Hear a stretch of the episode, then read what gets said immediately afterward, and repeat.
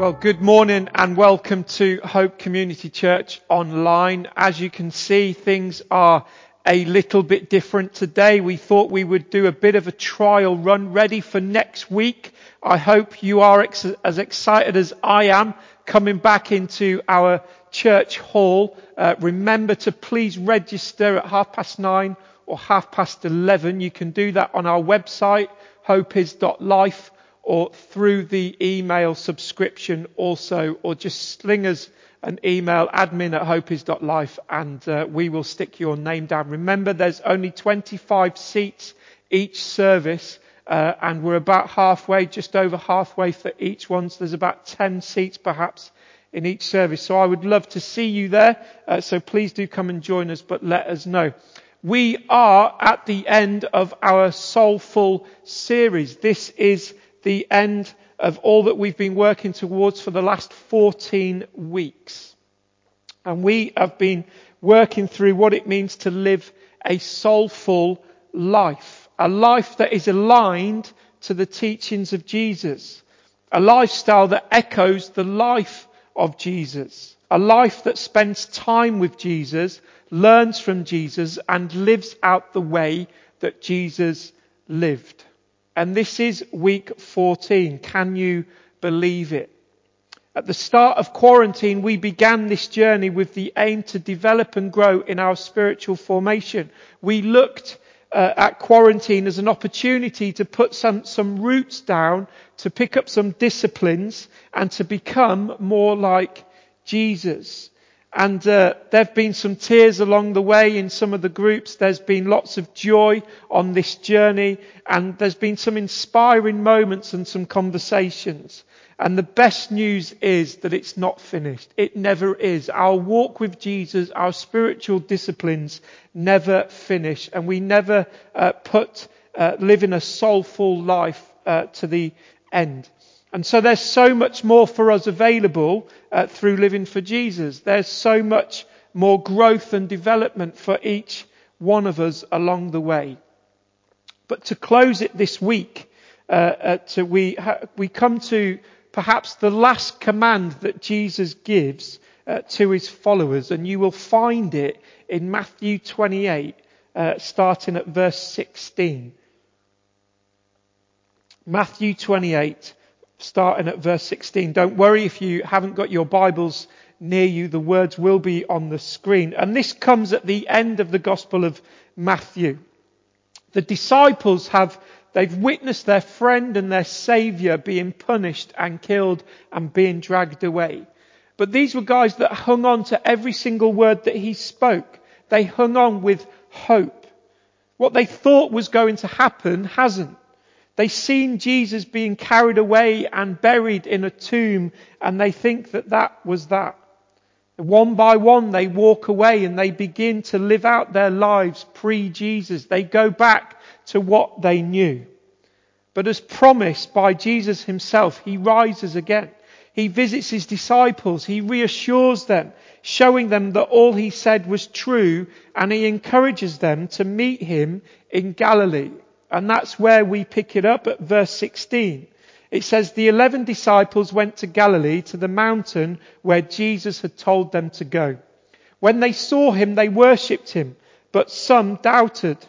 Then Jesus came to them and said, all authority in heaven and on earth has been given to me.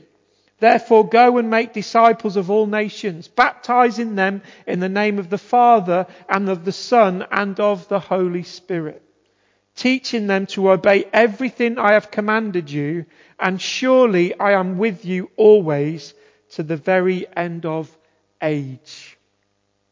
Let's pray. Father, we come around your word. We pray by your spirit that you would speak to us, that you would encourage us, that you would compel us. Lord God, would your root take, uh, would your, would your word take root in our lives and transform us from the inside out. Our men. So soon after this uh, command, Jesus would bless them and he would ascend to be seated at the right hand of the Father as we read through scripture. The disciples would gather and wait as instructed for the Holy Spirit and the day of Pentecost, which we read in the book of Acts. They would receive the Holy Spirit and the church just burst into life. But the church would not have burst into life if the disciples didn't listen to these words that we've just read. And in this passage we have the call of every believer and we have the mission of every church. We have the call of every believer and we have the mission of every church. These words are central to the purpose of each and every one of us who professes to walk with Jesus. The disciples were commissioned on that day to go. They were commissioned with all the power, all power, all authority by Jesus himself, the authority of Jesus himself. Jesus was a man of authority. He demonstrated his authority when he healed the sick. He demonstrated his authority when he calmed the seas and when he told the demons where to go and when he raised Lazarus from the dead. But this time, his authority was much different. This authority is of the Jesus who has the power to redeem all things. Jesus died for the sins of the world, and he has been given all authority to go to all the world and to proclaim salvation in his name. And so he hands the authority over to his disciples. He commissions them to go with this authority to declare the forgiveness of sins through Jesus. To go into the world, to all nations and to all people. The good news of Jesus Christ is for everybody. It's for all ears. His heart is for all people to become his disciples. He wants all people to follow him and become students of the way, to be followers of him, to be apprentices that all eventually become like him. Jesus already had disciples, we know. There were the twelve as we know them. There were also many more. At one point, he, re- he sends out 72 of his disciples. And after his resurrection, he appeared to hundreds of his disciples. And these people, they, they weren't known as Christians back then. Christians, that phrase wasn't used. They were just known as disciples. To, to be a disciple was a well-known uh, phrase.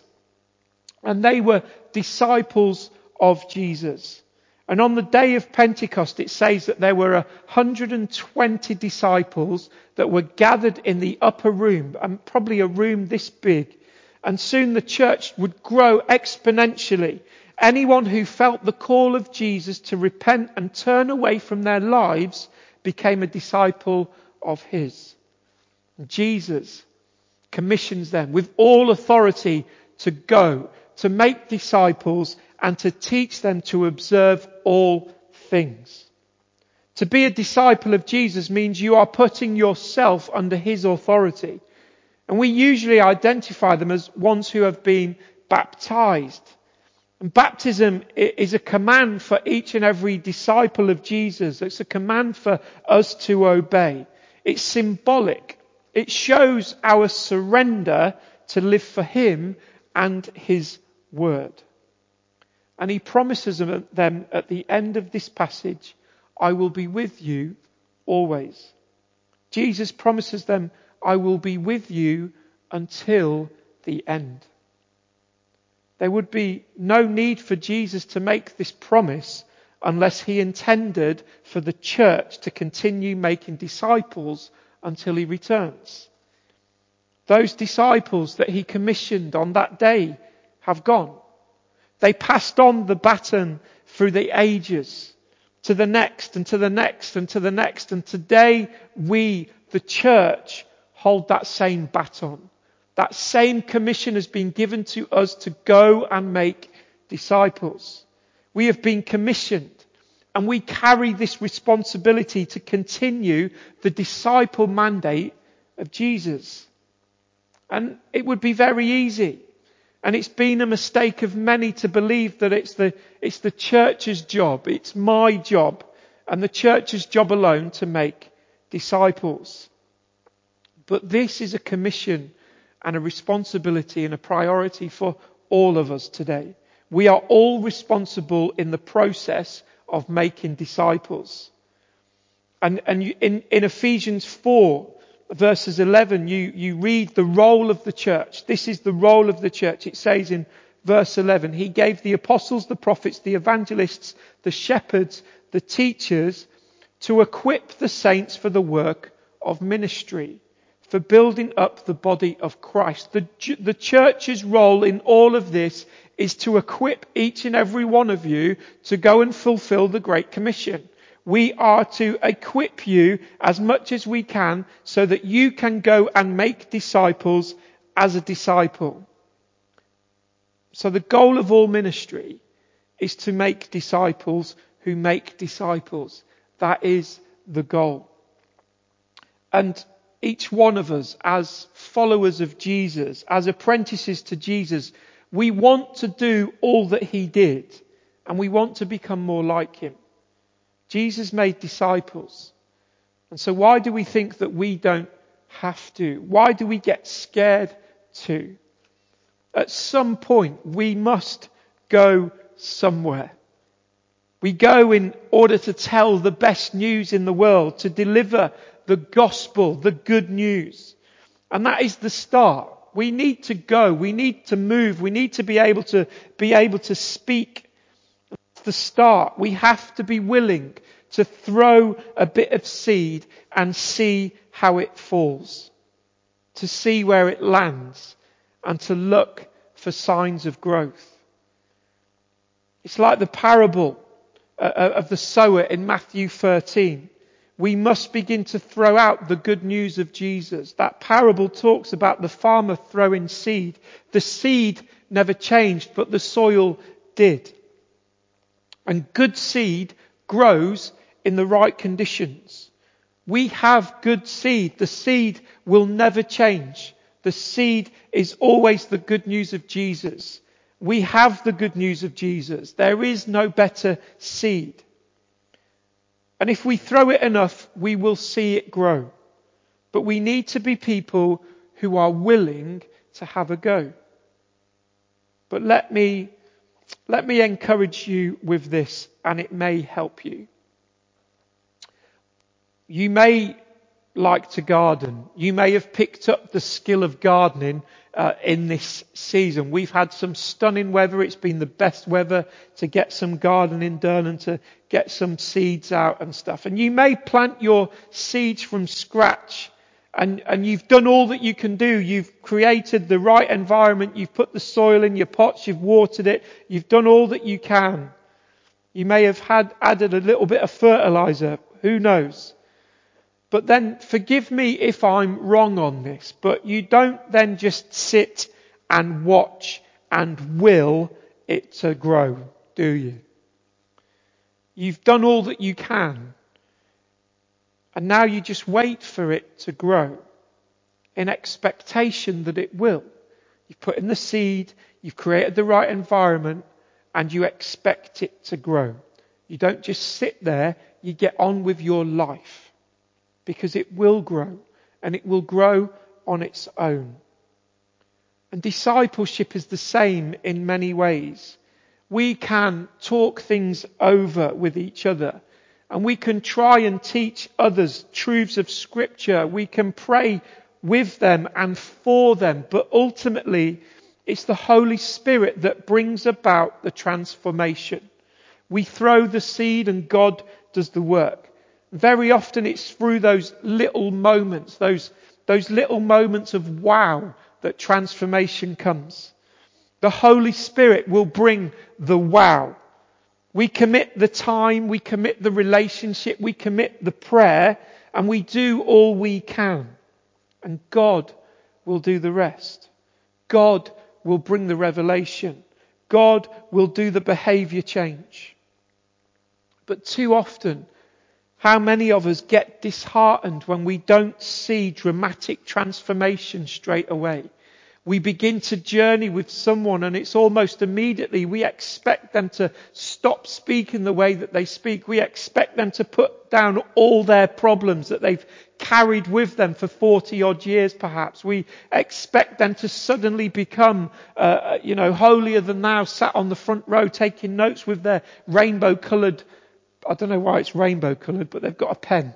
Anyway, we put that expectation on people straight away that, well, we've, we've spent 10 minutes with them and we've had a coffee with them and we've told them about Jesus and we've crammed it all in as much as we can and we expect suddenly something to happen.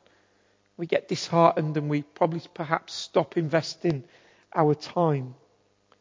But let's remember, it's a process. Us coming to uh, faith to that to that big yes that we talk about.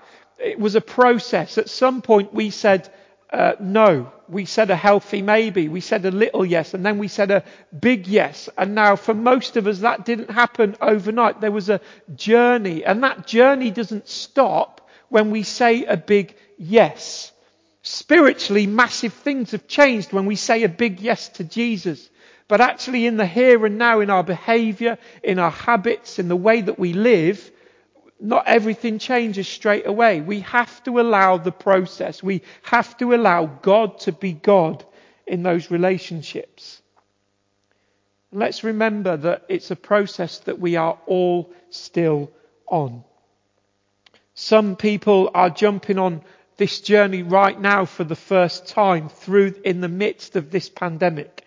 And they're beginning the, the discipleship journey with Jesus. How exciting to see that happen. Some of us are a little bit further along the way and God is working in our lives in many different ways, but He's still working. And there are others who have been on this road for years and God continues to amaze and transform. It doesn't matter how long you've been on this journey. When you're committed to Jesus, He's committed to you and He brings change. And so let's remember that it's a process. It's a week by week. It's a win by win. It's a step by step journey that we all get to take part in together. And the great news is that each and every one of us, we can all get involved in discipleship. We can all be responsible for making disciples, those around us that maybe uh, are journeying with us for the first time or maybe don't even know who Jesus is yet. You can share your heart and you can share your journey with someone. And God will use it. And He will use your relationship. And I'm sure we can all think of people right now who we've spent quality time with that, have, that they've helped us. They've invested in us. They've encouraged us. They've challenged us along the way.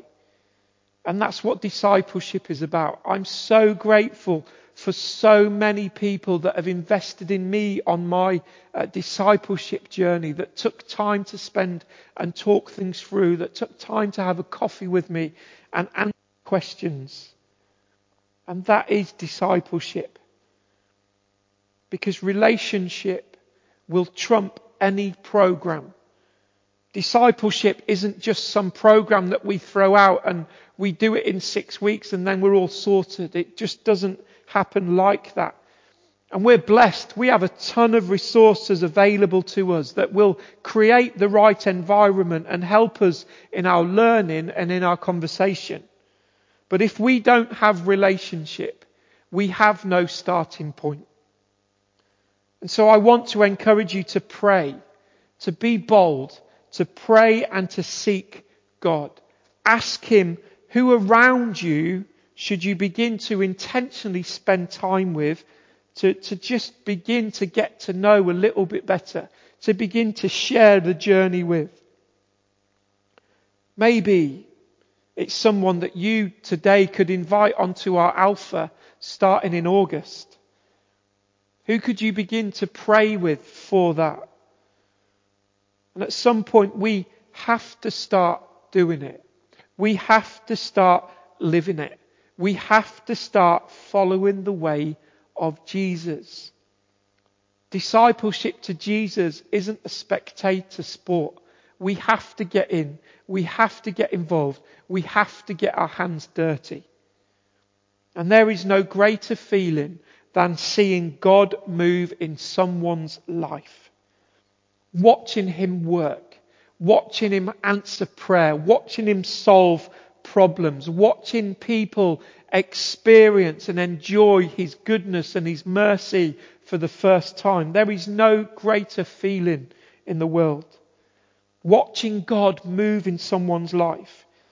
And we've all experienced it. We know what God has done in our lives. We've received those revelations. We've been in awe of Him. We've experienced those wow moments. Why would we want to keep on to those wow moments to ourselves and not give them away? And I believe that as we give them away, as we share this journey with other people, like we've already spoke about in community and last week in confession, we become more full. We become fully alive.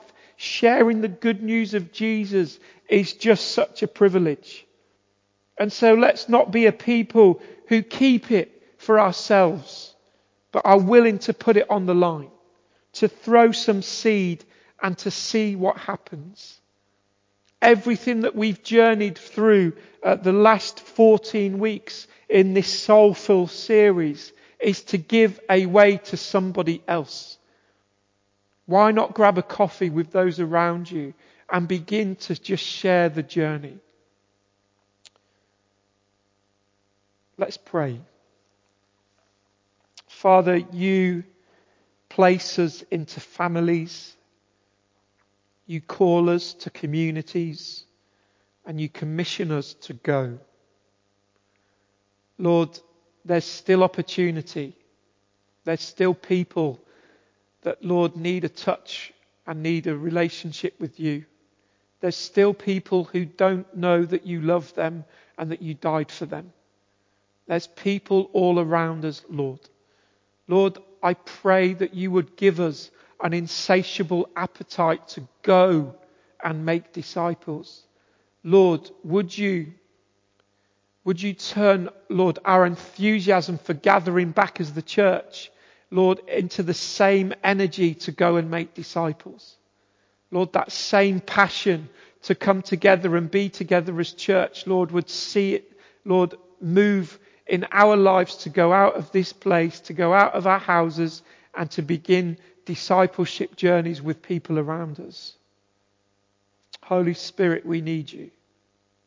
We're so grateful that we don't do this alone, but you're here. You're preparing us, you're equipping us, and you're using us. And so, Lord, we want to serve you. We want to become soulful people. Thank you for the series that we've just been through. Thank you for the way that you've been teaching to us and speaking to us. And Lord, thank you that you have been filling our souls. Help us to stay disciplined to continue the faithful walk with you. And bless us, Lord. And bless, bless everybody that is watching this sermon this morning, wherever they are, as they hear these words. Would you pour out your spirit afresh? Would you give them? And would you, Lord, would they experience all authority, your authority, to go and make disciples in the precious name of Jesus? Amen. Amen. Thank you.